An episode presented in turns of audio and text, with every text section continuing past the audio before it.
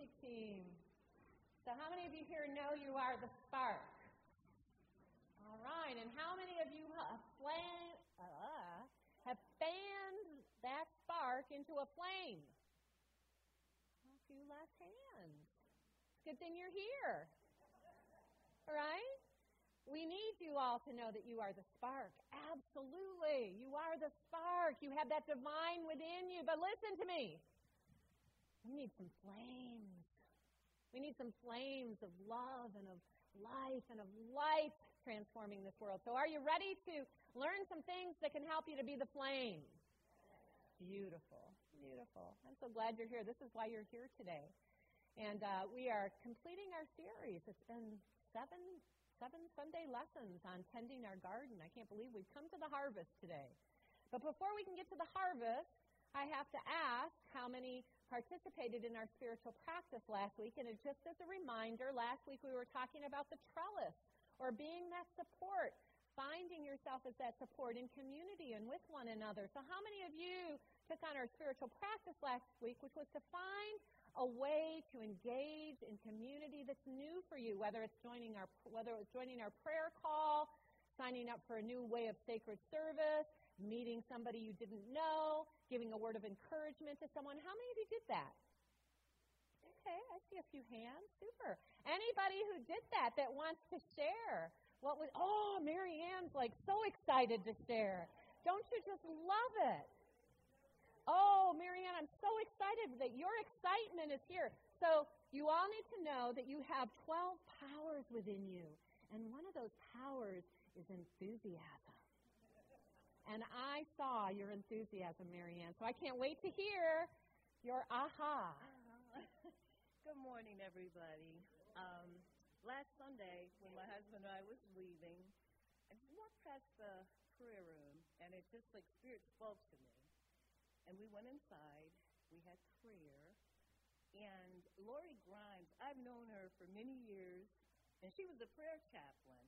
But I have to tell you, this lady, you want to know her because that's a prayer is a way of connecting. And after having prayer with her, I shared a, um, I gave her a little bit of highlight of what you know we wanted to pray about, right?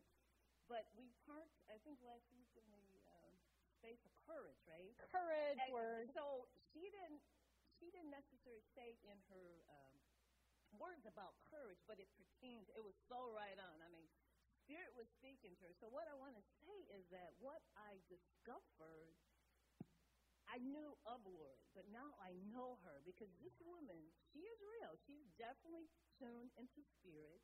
She's a woman of love, woman of faith. And Lori, you rock. I love you. Thank you so Yay, much. Yay, Lori and our prayer chaplain.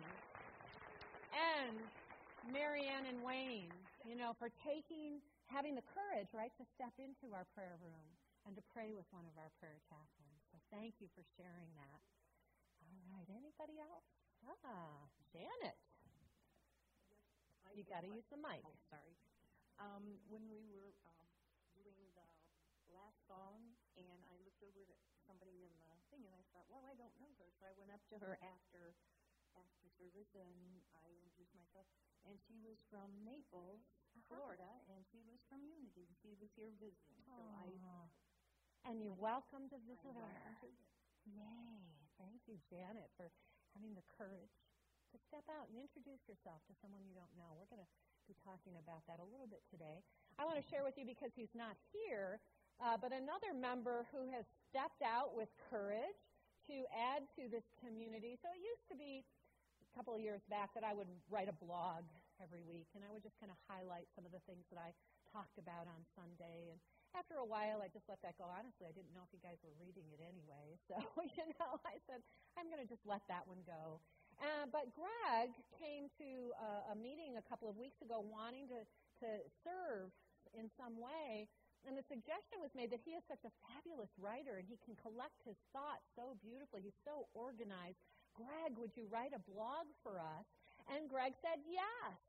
And so last week, was our first one. And so, what I love about this is that he's giving a perspective of each Sunday from a congregant, from somebody who's listened to the message.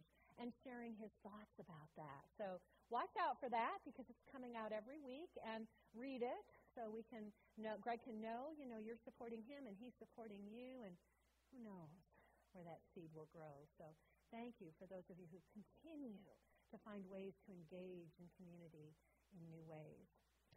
So we are to gathering the harvest. And as I've been doing, I wanted to start with, you know, just a little bit of facts around today in our society and the harvest that we bring in. So isn't it amazing that you can go into the grocery store at any time of the year and find strawberries and avocados and cucumbers and bananas any time of the year. Because we live in such a world that we are so interconnected with one another that there is constantly a movement of food across this planet from countries, some from us out to other countries, and some from other countries back into the United States. What, a, what an amazing thing that is. I mean, have you just stop to think about that for a minute, right? So, what do you think is the uh, number one produce worldwide that's exported? Bananas. Who said that? Yes, Michael, you're right. It is bananas. I had somebody tell me after last service, well, you know why bananas are the number one product that's being exported? Because we have to feed our monkey mind.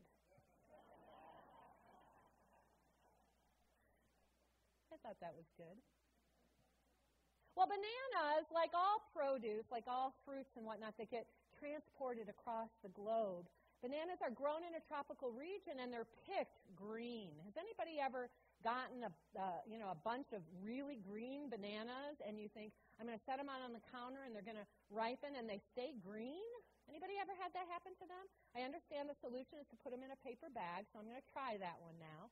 Uh, but what happens is they pick bananas green, and then they transport them wherever they're going to go, and then there are ripening rooms that the bananas end up. Anybody ever hear of how they ripen bananas? Ethylene gas. Ethylene gas. Once they get into those ripening rooms, for 24 hours the rooms are closed, no one can go in there but those bananas. And they are bombarded with ethylene gas to make them ripen and yellow. Just something to think about as you're eating that morning banana. Somebody can probably tell us. I don't know that organic bananas they do that with, so I always buy mine organic because um, I think about that. So we have again these practices that you know we've gotten used to being able to get these fruits and these vegetables year round, but I'm still struck with the idea of it's not sustainable practices that we're that we're utilizing. And I just share that with you so you can just join me in knowing that we are moving to a place where we can find sustainable ways to be here on this planet. In the United States, we import 40% of our fruits from other countries and 30% of our vegetables. Most of the fruits and vegetables that are grown here in the United States are grown in California. Anybody ever drive through Bakersfield, California? When you drive through there, it's miles and miles of fields of agriculture with water being diverted down from the mountains to irrigate those fields as California catches on fire once more. Again, we have these unsustainable practices getting us to the harvest. I hold a vision of an earth where we are finding sustainable ways to be. By the way, I didn't mention this um, before, but do you know what the number one way that they say we can protect Mother Earth to be sustainable? To become vegetarian. So, those of you who are vegetarian, you're doing your part. Good for you. I'm still uh, holding that. you know, how can I do this? But it is the number one way because of all of those unsustainable ways that we grow the food to feed the animals to eat the animals, right? But we're talking about gathering the harvest. So I looked up. What do you think? What produce, what plant has the shortest time um, to harvest? You might have it in your garden if you're a gardener. Lettuce is a good choice. Tomatoes, definitely not. Radishes. Radishes. A radish will grow from seed to harvest in as little as a month with the right conditions. And I thought, well, I wonder what's longest. I don't know if this is the longest, but what I found was that when a pecan seedling is planted in the ground, it takes 10 or more years for that tree to produce a pecan. Which got me thinking about how it all depends on what is planted as to how long the harvest will be. And that sometimes the seeds that I've planted and the seeds that you've planted are actually pecan harvests that we're expecting to be radish harvests. You recognize that? You know, like we plant it one day and we go, Come on, God, where is it? Where is it? I've waited long enough. It must not be happening. I must be doing something wrong. It's not coming. And we abandon the seed. Are you planting a radish harvest or a pecan harvest? It's important to know the difference. Because no matter which the harvest is, it all requires us to do the same thing. It requires us to remember that we have prepared the soil by planting deep roots into the consciousness of our mind with faith on God, the good, the divine mind consciousness, giving us the ideas we nourish those and water those with prayer, with meditation, with inspirational readings. We connect with one another to get support. And in time, we hope a harvest will show up. And sometimes we see those harvests, and sometimes we don't. So, what kind of a harvest are you planting? What I'm really clear about is that we can have quick harvests. I'm going to share with you a, a story from this past week. So I was at convention this past week. Now, I know that I've said this before, and I know that a lot of you have a hard time believing this, but I am actually an introvert. It's easy for me to stand up here and to share on a Sunday. That's easy. But put me one on one in a conversation with someone, and especially someone I don't know, and my anxiety level just skyrockets. Somewhere along the way, I got the idea that it was up to me to carry a conversation. And so I feel this stress, this anxiety if I meet somebody that I don't know about what am I going to talk with them about and how am I going to keep this conversation going and how am I going to move it beyond the weather? Right? How am I going to deepen it? Which is where I I can sit for hours and talk with Christy about deep, wonderful things, but it, it makes me anxious. So I used to go to convention with my very dear friend. Her name is also Joanne, and Joanne is 81 or 82, and a couple of years ago was diagnosed with dementia. And so she was no longer able to go to convention with me. And it was easy when Joanne was there. I love Joanne. We could sit for hours having deep conversation. We would laugh more in that week than I swear I laughed the entire rest of the year. It was fun and it was engaging, and I loved convention. And then Joanne stopped being able to come to convention. And I found myself kind of feeling anxious, like, now who am I going to connect with? And it's not that I don't know people, but I don't didn't know them to that depth like I knew Joanne. So last year, most years, when you walk into the convention that first morning, the, the aisles are set up like this in rows, right? There's a certain amount of comfort in sitting in rows like this, right? You could sit way in the back all by yourself and never have to engage with anybody, you know? So I've done that. But last year, I walked into that first session of convention, and wouldn't you know it, they had tables round tables for eight people to sit at. And I walked in the door and went, oh, you can fill that in with whatever words you'd like. And, and I felt my anxiety coming up. I felt uncomfortable. I thought, where am I going to sit? Who am I going to sit with? And that anxiety just kind of hung with me for the week. You know, convention felt a little uncomfortable last year. So I went to convention this past week. And now we have this morning prayer call. And on this morning prayer call that we have here at Unity Spiritual Center, Monday through Friday at 8 a.m., how many of you have joined that call in the past, right? Lots of people. One of the things that I invite us into is planting a seed for this day. How are you willing to show up on this day? Claim that for yourself. Today, I am willing to be. Plant that seed. And so as I planted that seed on Tuesday morning, who am I willing to be, knowing I was probably going to walk in and find those same tables? So today, I am willing to sit with the uncomfortable. Today, I am willing to sit with the uncomfortable. Now, the convention theme, just like our overarching theme for the year, is one humanity, many stories. And the subtitle of that theme was If I Knew Your Story, I Couldn't Help But Love You. Now think about that. How many judgments we have about uh, people that are other than us that we don't know, that we've, we've decided who they are. But if I knew your story, I couldn't help but love you. I planted that seed each morning. I mean, I did it every day. I need I needed to remember this. I'm planting the seed.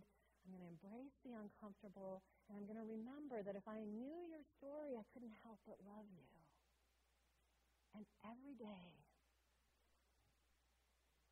in the convention itself, at those tables, at lunch, where we needed to find places to sit at breakfast, I'd go down and I'd think, where am I going to sit? Who am I going to know? I'd go down. I didn't see anybody I'd know, but I'd go up to a table and say, can I join you? And then we'd start this beautiful conversation because if I knew your story, I couldn't help but love you. And I made all kinds of new friends this week. Why? Because I was willing to plant the seed that I would embrace the uncomfortable, and throughout the day, I nourished and nurtured that idea as I felt that anxiety rise up again, and I'd take a breath and go, No, I planted a seed, but I will embrace the uncomfortable today. I had a great conversation the last night at banquet with the woman sitting beside me that I knew from Facebook. So many of these people I know from Facebook. I said, I know you, Jan. We're on Facebook together. And we got into this great conversation because it turns out she's a grandma too with one grandchild, the same age as my Zoe, and we had this great conversation that first centered us in if I knew your story, I couldn't help but love you. And then the conversation went from there just so beautifully and so naturally because I was willing. So, my question for you is what seed, ideas can you plant into your consciousness every day? that can be actually a radish harvest, like this was, right? Like I had these great harvests of conversation, or that might take a little bit more practice and become a pecan harvest, but that I know the harvest is coming. And how do I know it's coming? Because I'm doing my work, I'm doing my part. In order for the harvest to happen, I have to do what? I have to remember, I have to pray, I have to meditate, I have to choose when I'm feeling like I don't want to do the work of the harvest. Those of you with gardens, do you ever go, oh, I don't want to go weed again today? But you know, in order to get a good harvest, you've got to go out there and weed. So, what are we planting? How are we nourishing those seeds? Right? How, what, are, what are we watering them with? What are we feeding them? And what are we allowing ourselves to see grow from those harvests? And when we don't see what we think we ought to be seeing, when we don't see yet the fruits of that harvest, are we willing to remember, oh, this must not be a radish harvest? This must be one of those pecan ones. It may take a while. I'm going to keep doing the work anyway. Because I am going to see, as Lori mentioned in our meditation, I'm going to see the field full white unto the harvest, even when it's not there in my life. And sometimes we don't know. We can set a seed and we can plant that seed and we can nourish it and we can water it, and we never know how many other people are going to experience the fruits of that harvest. You know, like all of those fruits traveling globally across the world, touching all of our lives. So, the other thing that I heard this week at convention from two people from the same church, they came up to me and they said, Joanne, we use your prayer process. Now, what prayer process? The Monday through Friday prayer call. They were looking for their next new minister, and I said, Well, this is what you have to do as community. You've got to pray together. This is what we did to get the harvest of our beautiful parking lot out there, right? We held a prayer call, and that kept going. And so they came up to me and they said, We did that, and we got our minister. They got their harvest. And it came from our harvest because I knew to share with them here is something that works so beautifully for our community. Try it. You know, in this community, we have both radish crops and pecan crops. Three years ago, we did a, a project soar together with community, coming up with ideas of what could we do, what could we plant, what could we grow together. And some of those were quick.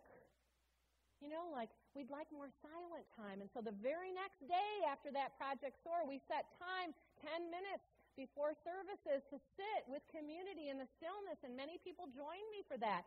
That was a radish harvest. It started the very next day. Some of them have taken longer. They're still growing. They're still coming to fruition. And so one of the ones that we had so many people were excited about in that project SOAR was let's do some one and done things, some things that we could engage in support of our greater community, but that's just a one time thing, right?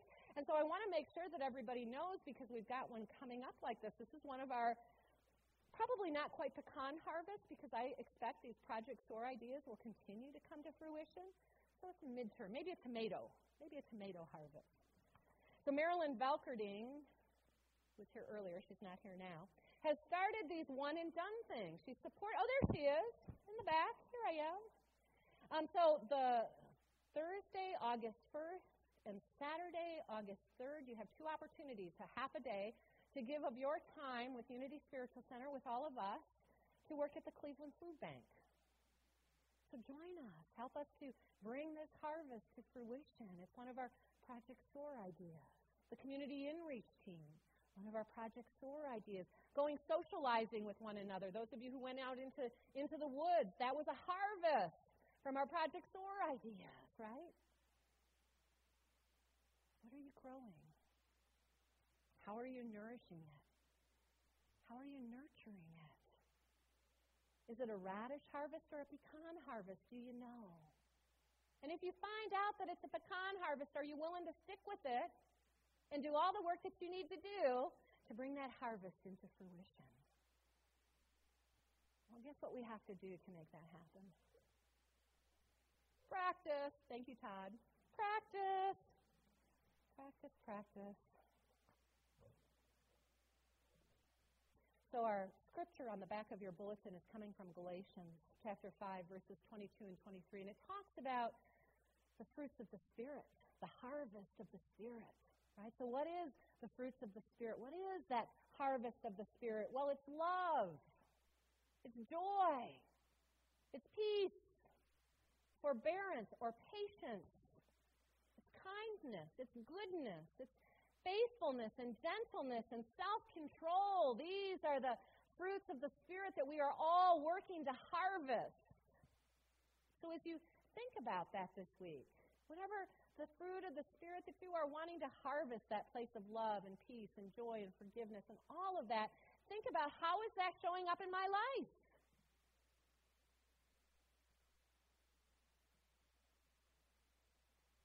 And then, if in that moment that you've said, I want to harvest love, and that friend or that family member makes you angry and you find yourself in a place of blame and anger and unforgiveness, can you take a breath and go, you know what, I am not going to harvest love here if I continue to do what I'm doing. So, what do I need to do? What tool do I need to bring out? What nurturing do I need to do to bring this to back to a harvest of love and then change your mind, take a different action so that the harvest that you bring about can be the harvest that you're wanting to see.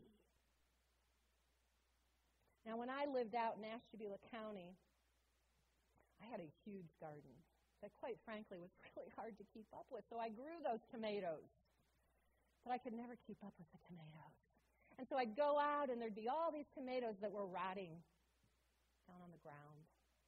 You might think, well, there's a wasted harvest. But I was also aware okay, I, I couldn't use those tomatoes. They've fallen, they're rotting now, but what are they going to do? They're going to seed. Anybody ever have a, a volunteer tomato plant come up, and all of a sudden, you know, there it is again, another opportunity for me to grow that back up to harvest.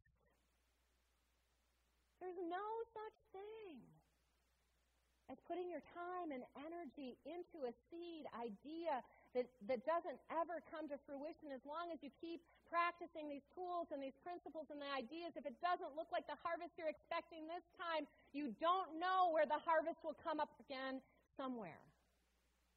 Can you know that with me? These are ideas to flame that spark inside of you. Because we need the flame burning brightly of love, of peace, of joy, of forgiveness, of compassion, of understanding, of possibility. Stand with me in that. Plant those seeds, nurture them, water them, and watch them come to fruition. So, will you join me in this practice this week? Wow, that was good. There was some enthusiasm there. You know, I'm going to check. Two more things that I want to mention. So, we are um, having a harvest once more of our giving tree leaves.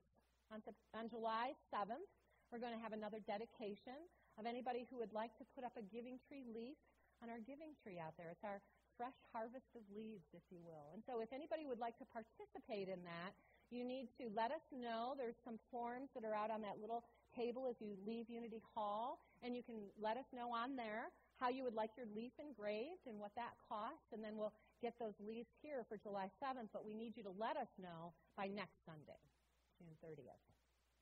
And then the other piece that I brought back from our Unity convention was years ago, Unity started this program called Earth Care Ministry.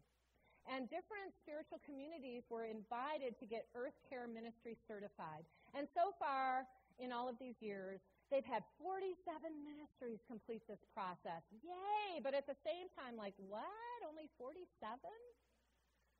So they put out a challenge to all of us out here in the field to, to make that grow by 10 times by next year, to have 470 ministries that are a part of this process of becoming Earth Care certified as a ministry, which means that we all agree to take care of our earth. And, and then what do we need to do to do that? So it's a three level process, and I'm looking for anybody in this community that might be interested in helping me to pursue this for our ministry and what does that look like for us and how can we become one of these 470 next year at convention because we've said yes to that harvest. So either see me or see the concierge desk and have them write down your name and let me know that you want to be a part of that Earth Care ministry.